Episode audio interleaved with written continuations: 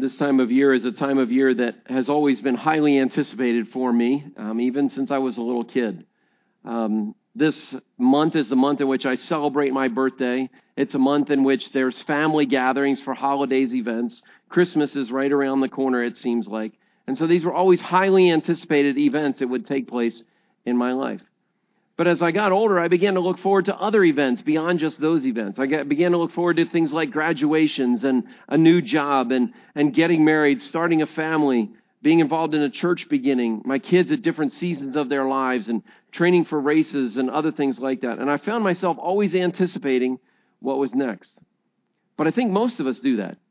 I think we're all honest. Let me ask you now just take a moment, and I want you to think about something you are looking forward to holidays, vacation time, a getaway with your spouse, a road trip, graduation, a break from college, a new job on the horizon, a relationship's beginning, a new season for you or, or your spouse or your kids. Raise your hand if you can think of something that you're looking forward to that's coming out. Put your hands up. All right, look around. Most of the room, most of us can think of something that we're looking forward to. It's just kind of the way life works. And as I thought about this, I realized this starts really, really young, doesn't it? I mean, when you think of a preschooler, what are they looking forward to? What are they looking forward to? It's going to come up on the screen. First day of school, right? First day of school. And then when you're in middle school, what are you looking forward to? High school, right? You guys are kind of slow to catch on. You can say it out loud when you're thinking about it. All right, when you're in high school, what are you looking forward to? College, graduation. How about the other one? Driving, getting the car keys, right? That's something you look forward to in high school. The high school parents out there are just shaking their heads, you know. But um, what about when you're a young adult? What's something you're looking forward to? One of the next things that might happen getting married, right? And then when you get married, what are you anticipating? What do you just celebrate? You're looking forward to the birth of a child. And then as you add three or four of them and your life gets crazy and your house gets noisy, what are you waiting for? Them all to move out and the house to get quiet again. And then once the house gets quiet again, what can't you wait for as you get a little bit older? Grandkids, right. So there's always something on the horizon, always something that we're anticipating, always something that we're looking forward to. Some of you are like, John, why did you just flash my life before my eyes in the last 30 seconds there? Um, but the, the reality is that's kind of how life goes. But one of the things I want us to talk about is this morning is enjoying the moment where God has us. Enjoying the moment where God has us. Because if we're always looking forward to the next thing, we sometimes can miss the things that God has for us right now. Last week we began our, our new series, and our new series is entitled The Elephant in the Room. The Elephant in the Room. And we began by talking about the subject of sexuality.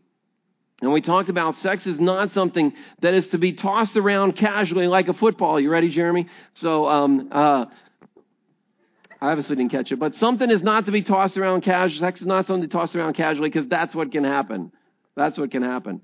But it's something that God says to us, I want you to treat very gently and very delicately, like a special Christmas tree ornament that you're going to hang on the tree in just a couple of months. You know, no, I'm not throwing it to you, Jeremy. No, no chance, no chance.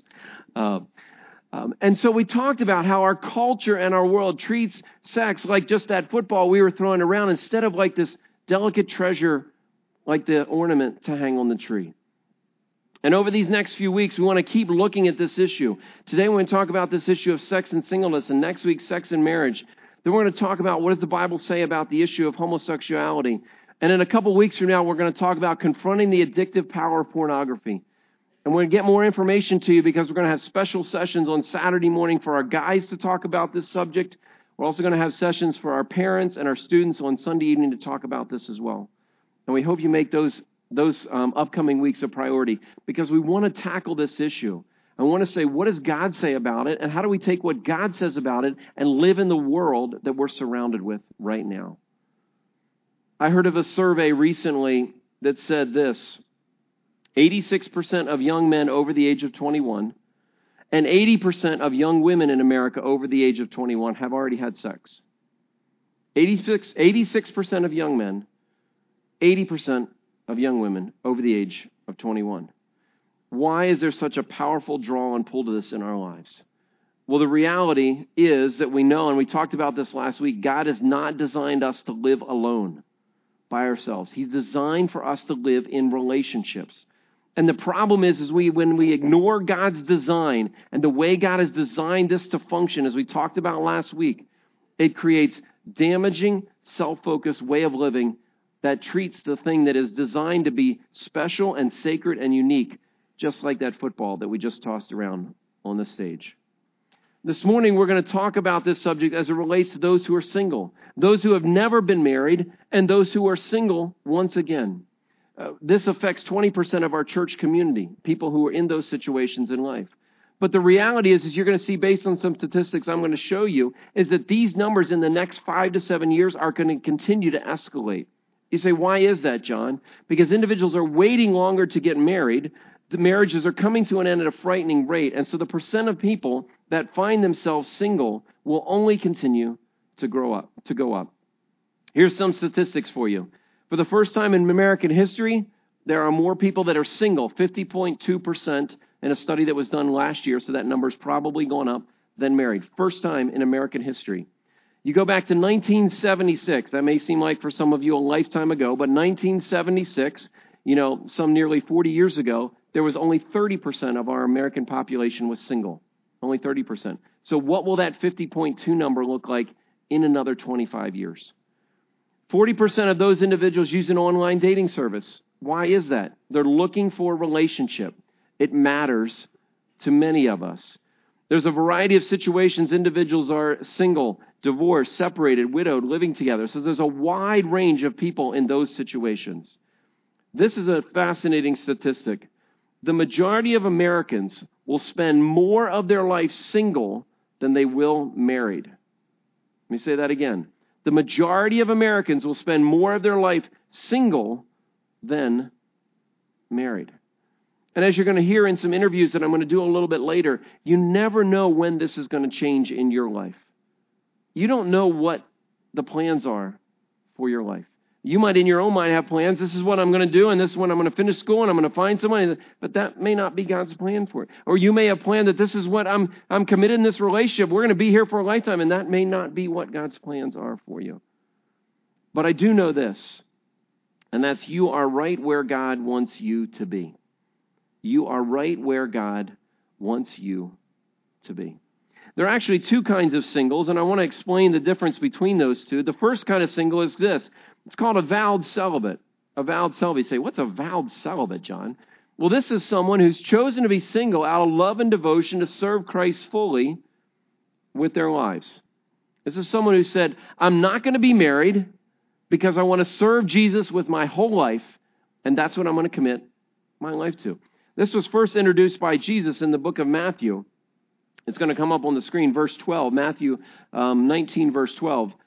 Jesus says this For there are eunuchs who are born that way, eunuchs who have been made eunuchs by others, and there are those who choose to live like eunuchs for the sake of the kingdom of heaven.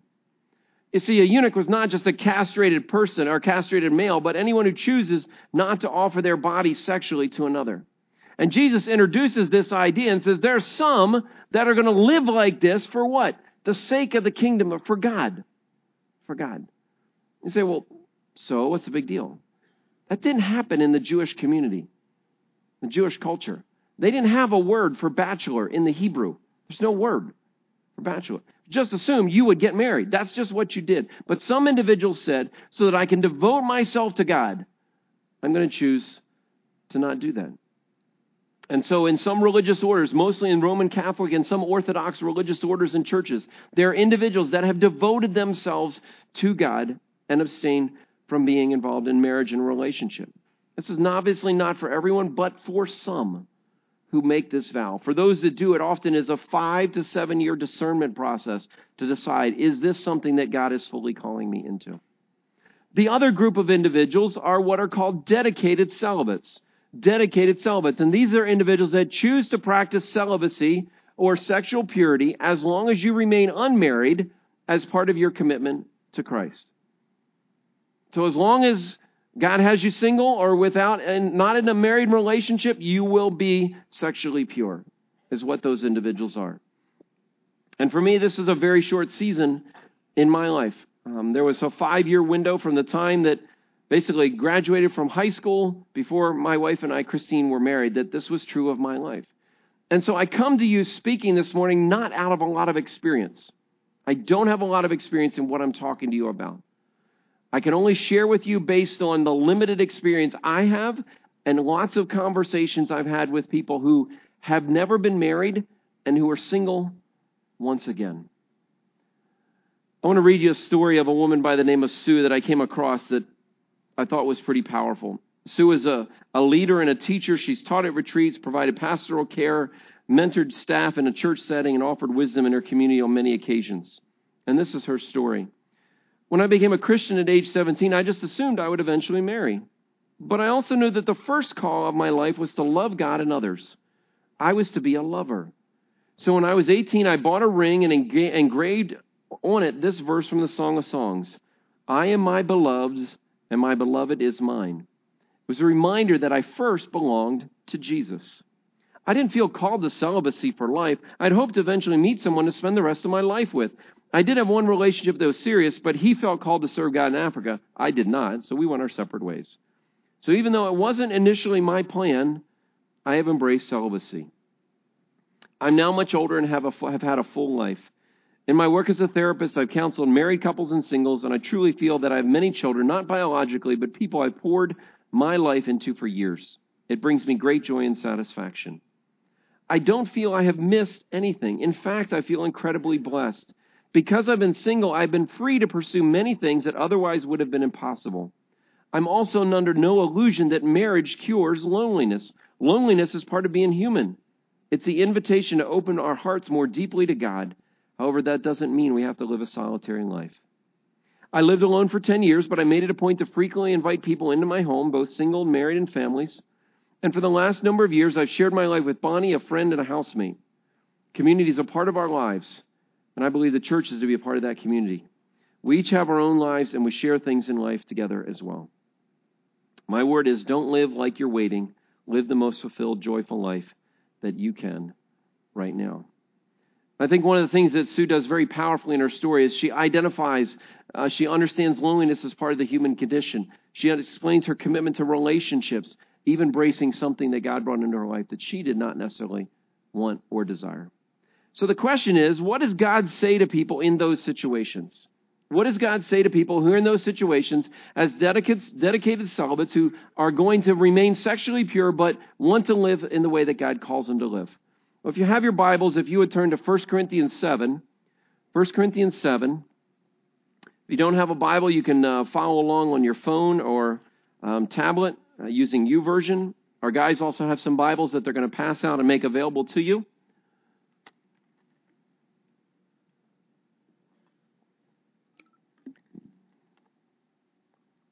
First Corinthians chapter 7, the Bibles that they are passing out is on page 927. 927. And as you're turning to 1 Corinthians, let me just tell you a little bit about the book of Corinthians.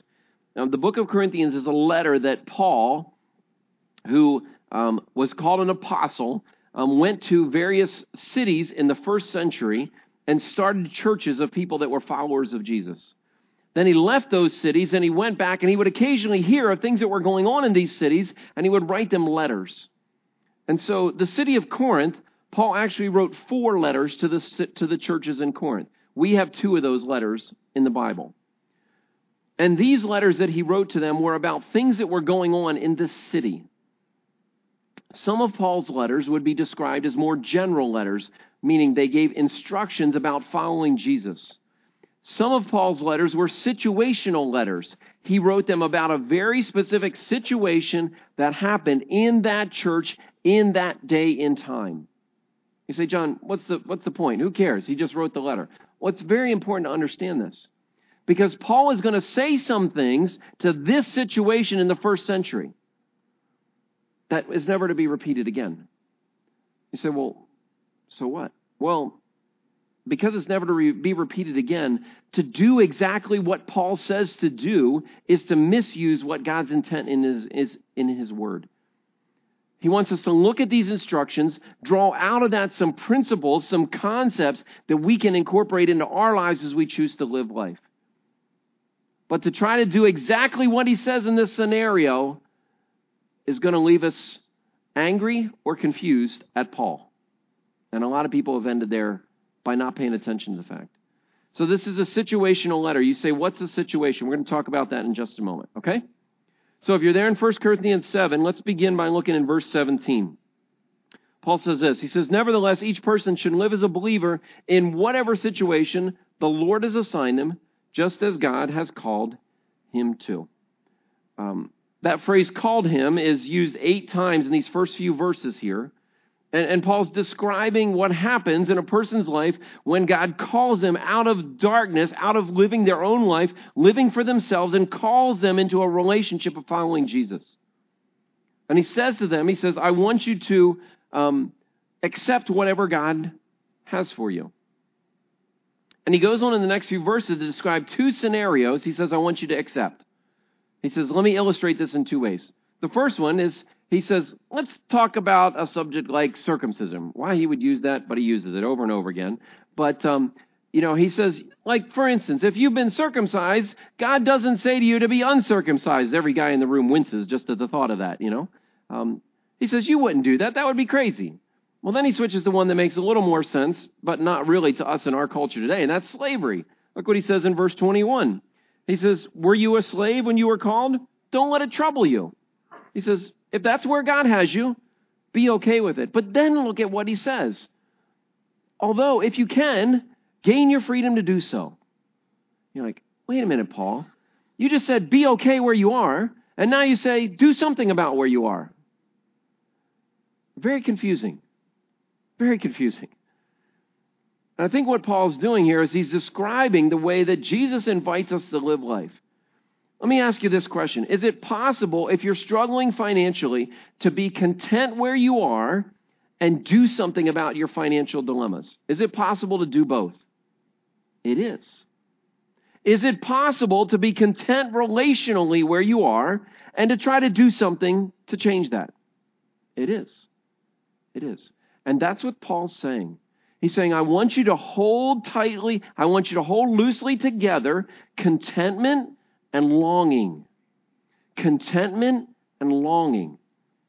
And he says this all throughout this passage. He says, Be okay with God where God has you. That's the contentment piece. But he says, if you can, do something about it because your heart longs to be in a different place. Okay? That's the foundation of what he's talking about as he enters this scenario. Now let's jump down to verse 25. He says, Now about virgins, I have no command from the Lord, but I give a judgment as one who by the Lord's mercy is trustworthy. Now, when it says now about virgins, our assumption would be this is someone who's not been involved sexually. Well, in that culture, if you were a virgin, it was assumed you were unmarried. It was just assumed. That's the way it works. So he's really talking about marital status. So he's talking to anybody not married. That's really who he's talking about. But look at this next phrase. He says, I have no command from the Lord. You're like, what? He says, but I give a judgment as one who I think is a credible person to speak. Now, this week and next week, we're going to look at two places in this chapter where Paul says, This is not from God. Okay, this is not a command of God. This is not a thus saith the Lord. This is my opinion as the Apostle Paul. And I think I'm a pretty credible speaker on this matter. You're like, wait a minute. I, I thought the Bible's from God and, and he spoke through people, and it, it is. This is the only two places I know of in the Bible where this shows up, where Paul says, This is not a command. So don't take this as the gospel truth, but this is my opinion, and I think I can speak on some credible ground. Okay?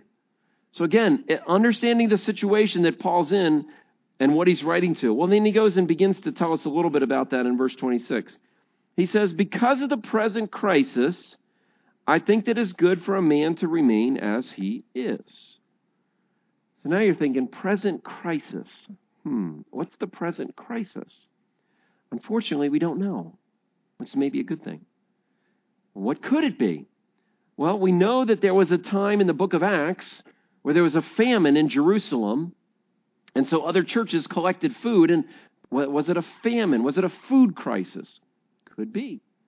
We also know that this is the time that the Roman government was in authority, and that there were times there were Roman rulers who were not very favorable to people of faith. If you know a little bit about world history, you know that shortly after this time, there was a Roman ruler by the name of Nero who hated Christians. There's stories told of him taking Christians putting them in cases of some kind, filling those things with oil and lighting them as lighting them on fire as lamps on the street. That's how much he hated them and wanted to torture them. Is that a crisis? I think that would qualify as a crisis. Um, is there another kind of crisis? Maybe there was a threat of another political power coming to take over. And in those days, when a political power took over, it was kind of like ISIS taking over. I mean, heads were rolling literally, and people were dying everywhere. We don't know what the crisis was. You can go back and do more research if you want to historically, but these are just some speculations. Whatever the crisis was, it was kind of it was life or death. I mean, if you lived in Aleppo, Syria, right now, it probably would not be a good idea to try to have a wedding ceremony there. It wouldn't be a good idea. You might say to your bride, you know, I love you. I would love to get married, but let's kind of wait till we get on the other side of this, you know, for fear that the wedding might get bombed and everybody die in an instant. You know, who knows? And, and so he's saying there's something coming. There's something on the horizon. I don't quite know what it is, but because of that, whatever your situation, wherever God has you, stay put. Stay put. Remember, situational letter. Situational letter. Okay? So he goes on to describe this a little bit more in verses 32 to 35. We're going to jump around a little bit this morning. So look down at verse 32. He describes what staying put. He, he describes why he says that what he's going to, this is going to make sense in just a moment. He says, An unmarried man is concerned about the Lord's affairs, but how can he please the Lord? But a married man is concerned about the affairs of this world. How can he please his wife? And his interests are divided. An unmarried man or a virgin is concerned about the Lord's affair. Her aim is to be devoted to the Lord in both body and spirit. But a married woman is concerned about the affairs of this world. How can she please her husband? You say, why is Paul telling them to stay put and not change their situation? Well, he's saying that to them because he says there's just a fundamental difference between being single and married. There's a fundamental difference. One, you have less responsibilities and more focus on the things of God, and the other, you have more responsibilities. It's just a fundamental difference. It's always fascinating for Christine and I, who do a lot of premarital counseling and weddings, and and and every couple that comes to be married, they always tell us that they really know one another, and and um, they're looking forward to marriage, and they and they believe that they have a good idea of what married life is going to be like. And then we talk to them three months later, and they're like, I were like, hey, how's it going? They're like, well, it's a little different than we thought it was going to be, you know? There's a whole host of things they had no idea were going to show up in their lives until after they said, I do, and committed to live together. A whole host of things. And Paul basically says that you have more responsibilities, more things that divide your attention when you are married than when you are not. And that's why he says in verse 35 I'm saying this for your good, not to restrict you, but that you might live in a right way in undivided devotion to the Lord. You know, some of you might be thinking, it seems like Paul's trying to tip the scales. He's trying to push people away from getting married to stay single. Say, was Paul married? Don't really know. Some speculation is that he was married and maybe lost his wife in childbirth, which is very common in that day. Some scholars suggest that he was never married. We don't really know what Paul's situation is. But go back to verse 27. And let's continue to see what else he has. So he's going back to staying where you are. He says, Are you pledged to a woman? Don't seek to be released. Are you free from such a commitment? Do not look for a wife. But if you do marry, you haven't sinned. If a virgin marries, she has not sinned. But those who marry will face many troubles in this life, and I want to spare you from this. Now, again, if I usually don't use that phrase at the wedding ceremony, those who marry will face many troubles in this life. Kind of leave that one out. Let them figure that one out on their own. Um, but what's Paul saying here? Paul's saying, he says, I want you to stay where you are. Because of this trouble that's coming, I want you to stay where you are. So if you're married, stay married. If you're single, stay single. That's what I want you to do. And then look what he says in verse 29. What I mean, brothers and sisters, is that the time is short. So again, he's saying there's something coming on the horizon. There's something troubling coming, some kind of imminent danger that seems to be there. And then look what he says in these next few verses.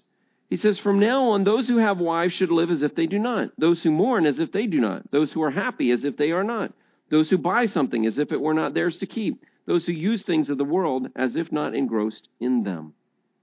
He then kind of runs through this grocery list of all of these things. He says, marriage and mourning and happiness and buying things and using things. He says, um, don't get caught up in that stuff. Don't get caught up in that stuff. Remember, Paul says, I want you to stay where you are. There's trouble coming. Be content where you are.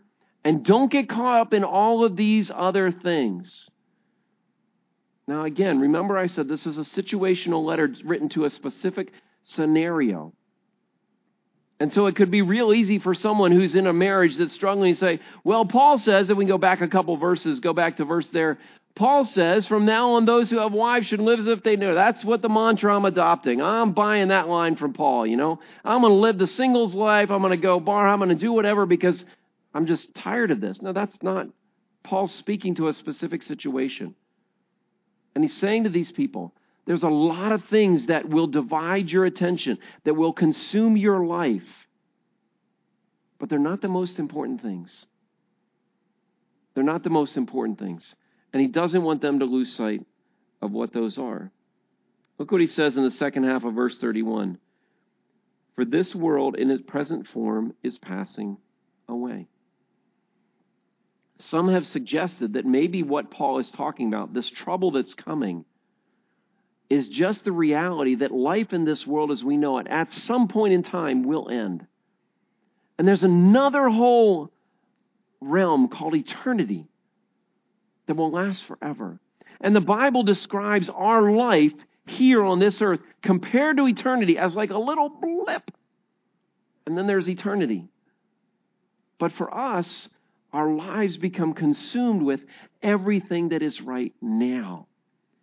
And Paul's constantly trying to challenge us to be content where you are. Look forward to what God has. But remember, this is just a little blip. And make sure you're living your life in this little blip for what's going to come for eternity. So you say, was Paul in favor of marriage or not in favor of marriage? Hard to know. We're going to see a little bit on the marriage side next week. Was Paul trying to push people towards being single? Kind of feels a little bit like that. You say, why would Paul do that?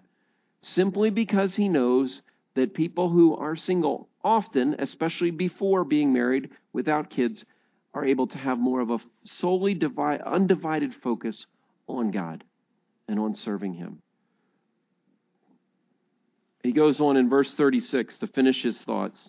He said, If anyone's worried that he might not be acting honorably to the virgin he's engaged to, and if his passions are too strong, and he feels he ought to marry, he should do as he wants. He's not sinning. They should get married. Paul says, if you're engaged and you want to get married and they want to get married, then just get married. Don't wait on that. No need to wait on that. No need to end that. But then he goes on in verse 37 if a man who's settled in the matter in his own mind, who's under no compulsion, but has control over his own will and has made up his mind not to marry the virgin, this man also does the right thing. Paul says, if you are okay with where you are, either you having never been married or being single again, if you are at the place where you okay where you are, Paul says, live there. Live there. He closes in verse 39 by saying, A woman is bound to her husband as long as he lives. If the husband dies, she's free to marry anyone she wishes, but you must belong to the Lord. Really speaking of what happens if you would lose a spouse to death, the opportunity to either be remarried or to stay where you are. Again, these are Paul's judgments about a specific situation. And so, what are some principles that we can take out of that that can guide our lives? Well, I think if you are currently single and have a desire to be married, pursue this. Pursue it. Paul's not saying that you should want to and be okay with never marrying. Paul recognizes some people will, some people won't. You say, How do I know if I should pursue a relationship or I shouldn't pursue a relationship? What do you want? What do you want? Follow God, serve Him, and then be honest about what you want. He then says, if you're currently single and God has not given you desire to be married, maybe you're at this season of your life. Maybe you've come out of a relationship where there's a lot of pain, there's a lot of heartache, and the last thing you want to do is enter another relationship. Pursue God and serve Him fully. Pursue God and serve Him fully. You don't have to re enter a relationship right away or if, or if at all. If you're dating and you're in a relationship, I want to challenge you to do this. Ask people that you know, trusted friends, how do you think this relationship will enhance, will affect my relationship with God? Does my being with this person seem to move me towards wanting to follow God more? Or does it distract me from following God? Does it move me to following God more because I'm with this person? Or does it distract me? Because I guarantee you, if being with this person distracts you from following God, if being with this person keeps you from spending time with God, if being with this person keeps you from serving God, keeps you from worshiping, when you get married, it's going to get 10 times worse. Guaranteed. I'd bet money on it. It's only going to get worse, not better. So ask yourself if you are in a dating relationship, hard questions. I know this is difficult because your heart might be wrapped around that person's heart and you might feel deeply, deeply connected. But anything that's a small, eh, not sure about that, when you're dating or engaged, when you get married, multiply it times 10. Lastly, if you are currently married, look at your life. Look at your relationships. Is pursuing God a priority for you? Is serving God a priority for you? Recognizing that, like Paul said, it's going to be a bigger challenge, especially when God adds children to your life and they are up in the middle of the night and they are demanding something of you all the time and they want your time and attention as soon as you come in the door the moment you know nonstop is it going to be harder? Yes. Yes. But are you paying attention to the most important relationship in your life regardless of whether you're single or married so some words to those of you who are single if you're single um, be devoted to jesus Make pursuing Him your highest goal. Um, and look for opportunities to serve. How has God uniquely designed you? What are the ways He wants you to serve? Third, live life in community. Um, relationships are your design for relationships. Pursue relationships in the ways that God hasn't designed you for them. Number four, practice delight. Do the things in life you enjoy. I've listed some of them up there. And lastly, hold in balance a longing and contentment where you're at. A longing and contentment where you're at. I want to say a word to those of you who are married because you might have said, well, this is good for somebody else. It doesn't really apply to me. But I think there are some things for you this morning as well. Because I hope this morning, as you've sat and listened to what Paul's instructions are for those that are single, that you've thought, hmm, is that true of me even though I'm married? Is pursuing Jesus what matters most to you? Is that something that you have as a high priority? And, and what about serving others? Recognizing it's going to be difficult, it's going to be more challenging, especially as your responsibilities in life increase. Have you carved out a way for you to give of yourself to serve other people? Number three, invite singles to participate in life with you and your family. Um, I hope that this message this morning has opened your eyes to recognize that there are all around you people who are living life on their own. I hope you recognize that. Maybe it's someone you work with. Maybe it's a family member. Maybe it's someone who sits in front of you in a row here at CCC. And I hope you recognize that they are facing a different set of challenges than you are facing. And um, they would love for you to invite them in to be a part of your life in some way. And then, lastly, number four, be able to celebrate singleness and marriage as season that, seasons that God brings into your life. Um, there's really not, and I hope you get the sense from Paul, there's really not a this is better, this is worse scenario. Honestly, if you say why do you why is Paul tipping the scales? I think I can tell you why I think Paul's tipping the scales. Because he knows that if you're single, you could be more devoted to Jesus, and he'd love to get as many people more devoted to Jesus as he possibly could. And so he's absolutely going to invite more people to say, you know, why don't you consider my option here? Why don't you consider my option? Um, but I think both of these are unique seasons of life that God might have you in. And I hope that even if you're married, you can celebrate the season of singleness that God might have others in. I've invited a couple of friends here to join me on the stage to talk about their journey and the seasons of life that they have gone through uh, with singleness. And so um, Greg Bowl and Mara Lees are here to share a little bit of their journey this morning with you. And so I'm going to start with Greg. Um, Greg, tell us a little bit. Um, after high school, um, how long were you single before you were married? Um, 11 years. And then how long have you been married? 11 years. Okay, so you can weigh these things real carefully. weigh your words carefully, buddy.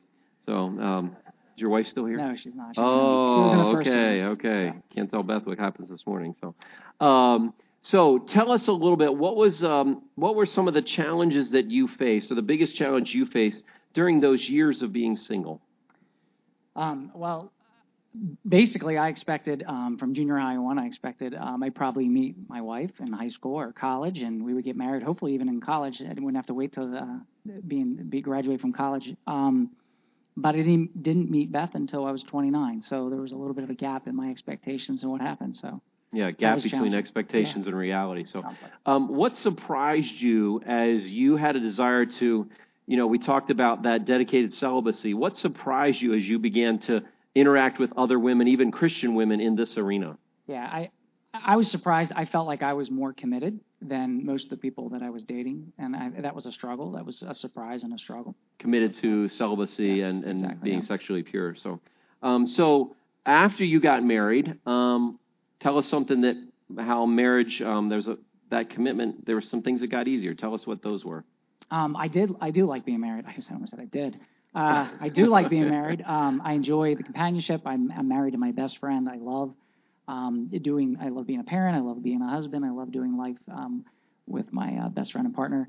So that was what I expected. Um, but go ahead. What was harder? Hard, were harder um, because we got married at 30. Um, it was it was a, our first year was our toughest year. We were kind of set in our ways, and we both were uh, pretty pretty focused on our career, and uh, so so that was uh, that was a little challenge first year. And both a little stubborn. Yeah. yeah so well, how about this, Greg? Because I know one of the things strong-willed. That, strong-willed. Okay, that's a nicer way to put it. Um, one of the things I know about you and those that have known you here is you've always had a desire to serve.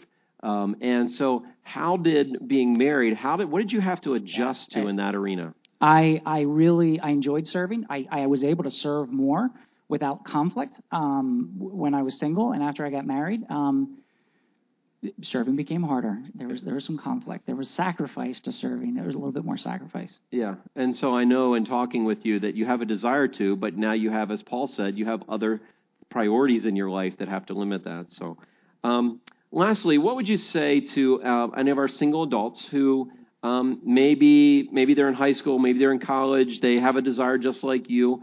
Uh, what would you say to them um, this morning, based on looking back on your experience? Well, I had I had great mentors. So I um, and many here um, all through life, um, pa- um, other pastors and and um, um, youth leaders and parents, and um, and I would say that I had a lot of great advice about praying for my future spouse, and I prayed for Beth um, since I was in junior high, Mm. um, and God answered those prayers.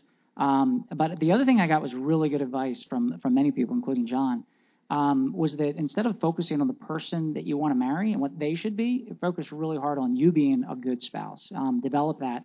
Maybe that's what happened. I needed a lot longer to develop uh, that area, but uh, but I really worked hard at developing me being the kind of person that um, Yeah. would be a good fit for Beth. Yeah, thanks, Greg, for sharing that advice. So we pass the microphone over to Mara. So, uh, Mara, tell us a little bit about your situation. How long were you married, and kind of would describe your situation now? So, Okay, first, wow, there's a lot more people than last service. So I'm really going to use my cheat notes. Um, I am currently single. I got married shortly after my 21st birthday and was married just shy of 20 years. Um, I was married. I've been divorced now about three and a half years, and um, I'm raising three children pretty much on my own, ages 16, 17, 16, and 8. okay. All right, that's a huge challenge. Huge challenge. Um, tell us what was one of the things that was difficult for you um, about being single again. Probably the hardest thing for me personally about being single is knowing that at the end of the day, I don't have that person to just be with, um, to have that person to laugh or cry with over the daily trials and triumphs that I had or he had.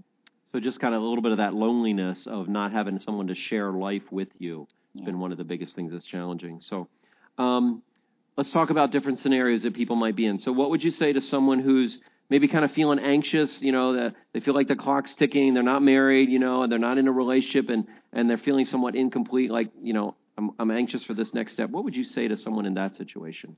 Well, one of my favorite posts I've seen on Facebook, because I am a major Facebook junkie, is most people are together just so they are not alone. Some people want magic. I am one of those people.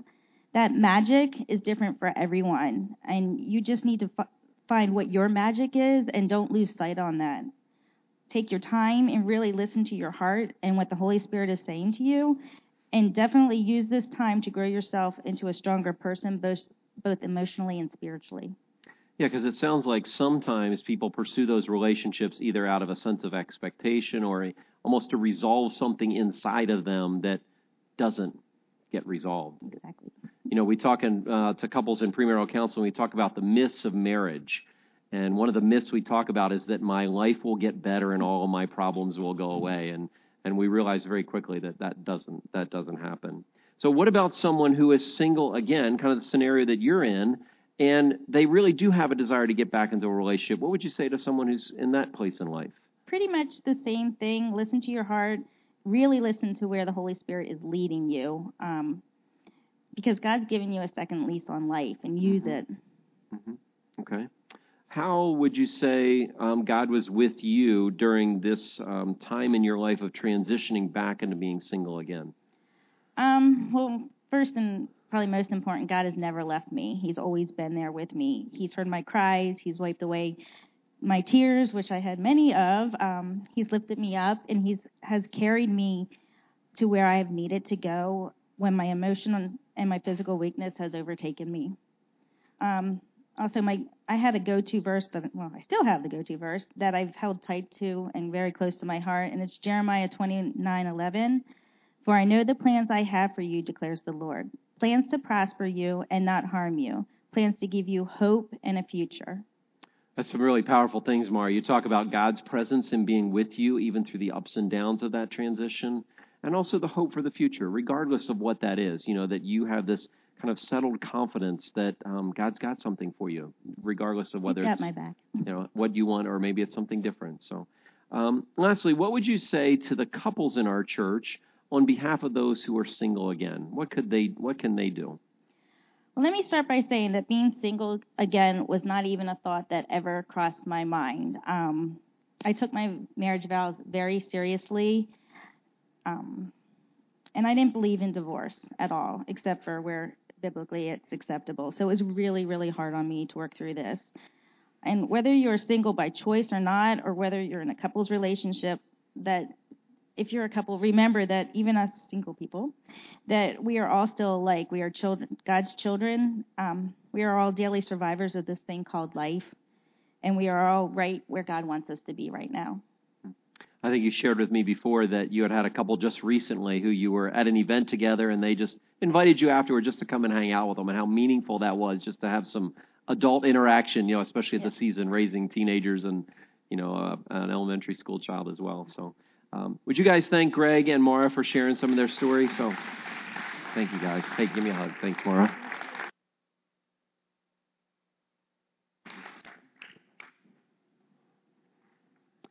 You know, I, I hope this morning you walk away um, with a couple different things. Um, if you're married, I hope you walk away challenged about what matters most in your life. And that God will expand your perspective to see other people and where they are. And um, find a way to move towards them, invite them into your circle, and just learn to love them right where they are. If you um, if you are single this morning, I hope that this message gives you a sense of hope that regardless of where you're at, even if where you're at is where you don't want to be, you long for something different, that God has a plan for you and that He hasn't given up on you and that there's something He's going to do. And, and you have no way of knowing what that's going to be. We're going to close with a song, and I just want to invite you to listen to this song and um, make this song a prayer of yours as we wrap up this morning.